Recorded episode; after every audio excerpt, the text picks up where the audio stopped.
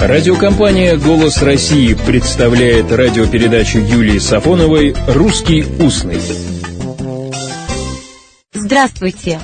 Велимир Хлебников вместо иноязычного футуристы употреблял русское слово, придуманное им «будетляне». А вот иногда приходится прикрываться иностранным псевдонимом. Почему? Вот история.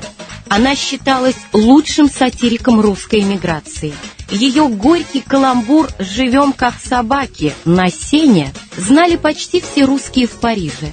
Когда предполагалось, что она будет вести в газете Власа Дорошевича русское слово «регулярный злободневный фильетон», Дорошевич произнес крылатую фразу о ней «Нельзя на арабском скакуне воду возить». Она это Надежда Александровна Лохвицкая. Первые свои стихи она подписывала собственным именем, но поэтическая слава ее сестры Миры Лохвицкой почти не оставляла надежды быть замеченной. От стихов Надежда Александровна скоро отказалась, стала писать пьесы, рассказы, вот тогда-то и понадобился псевдоним.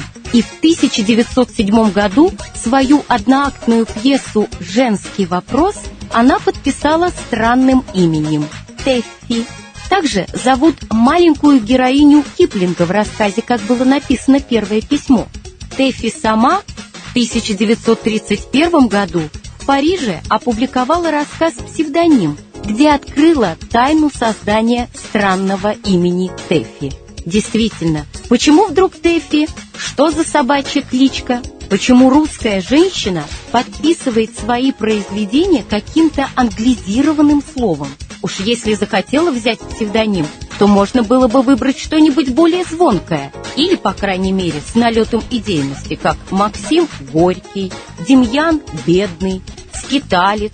Женщины-писательницы часто выбирают себе псевдоним, но Тэффи что за ерунда? На самом деле все случилось довольно легко. Поставить свое имя под пьесой Надежда Александровна не захотела. Напомню, пьеса называлась «Женский вопрос». Не хотела, потому что опасалась, что дамское рукоделие вряд ли кто будет читать. Нужно имя, которое принесло бы удачу. И лучше имя какого-нибудь дурака. Ведь считается, что дураки всегда счастливы. Весьма кстати вспомнился один такой по имени Степан, которого домашние любовно звали Стефи. Чуть-чуть изменив написание, отбросив первую букву, она поставила под пьесой имя Тэффи. Через два месяца пьеса была принята к постановке, а вскоре состоялась премьера. Вот так и появился псевдоним Тэффи.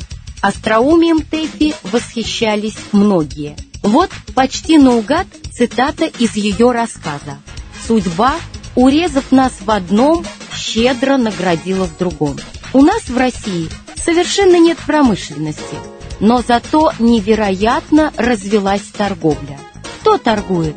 Чем торгует? Все торгуют. Всем. Вот такая история об иностранном псевдониме русской писательницы Надежды Александровны Лохвицкой. Всего доброго, добрых слов и добрых встреч. «Русский устный» – программа Юлии Сафоновой.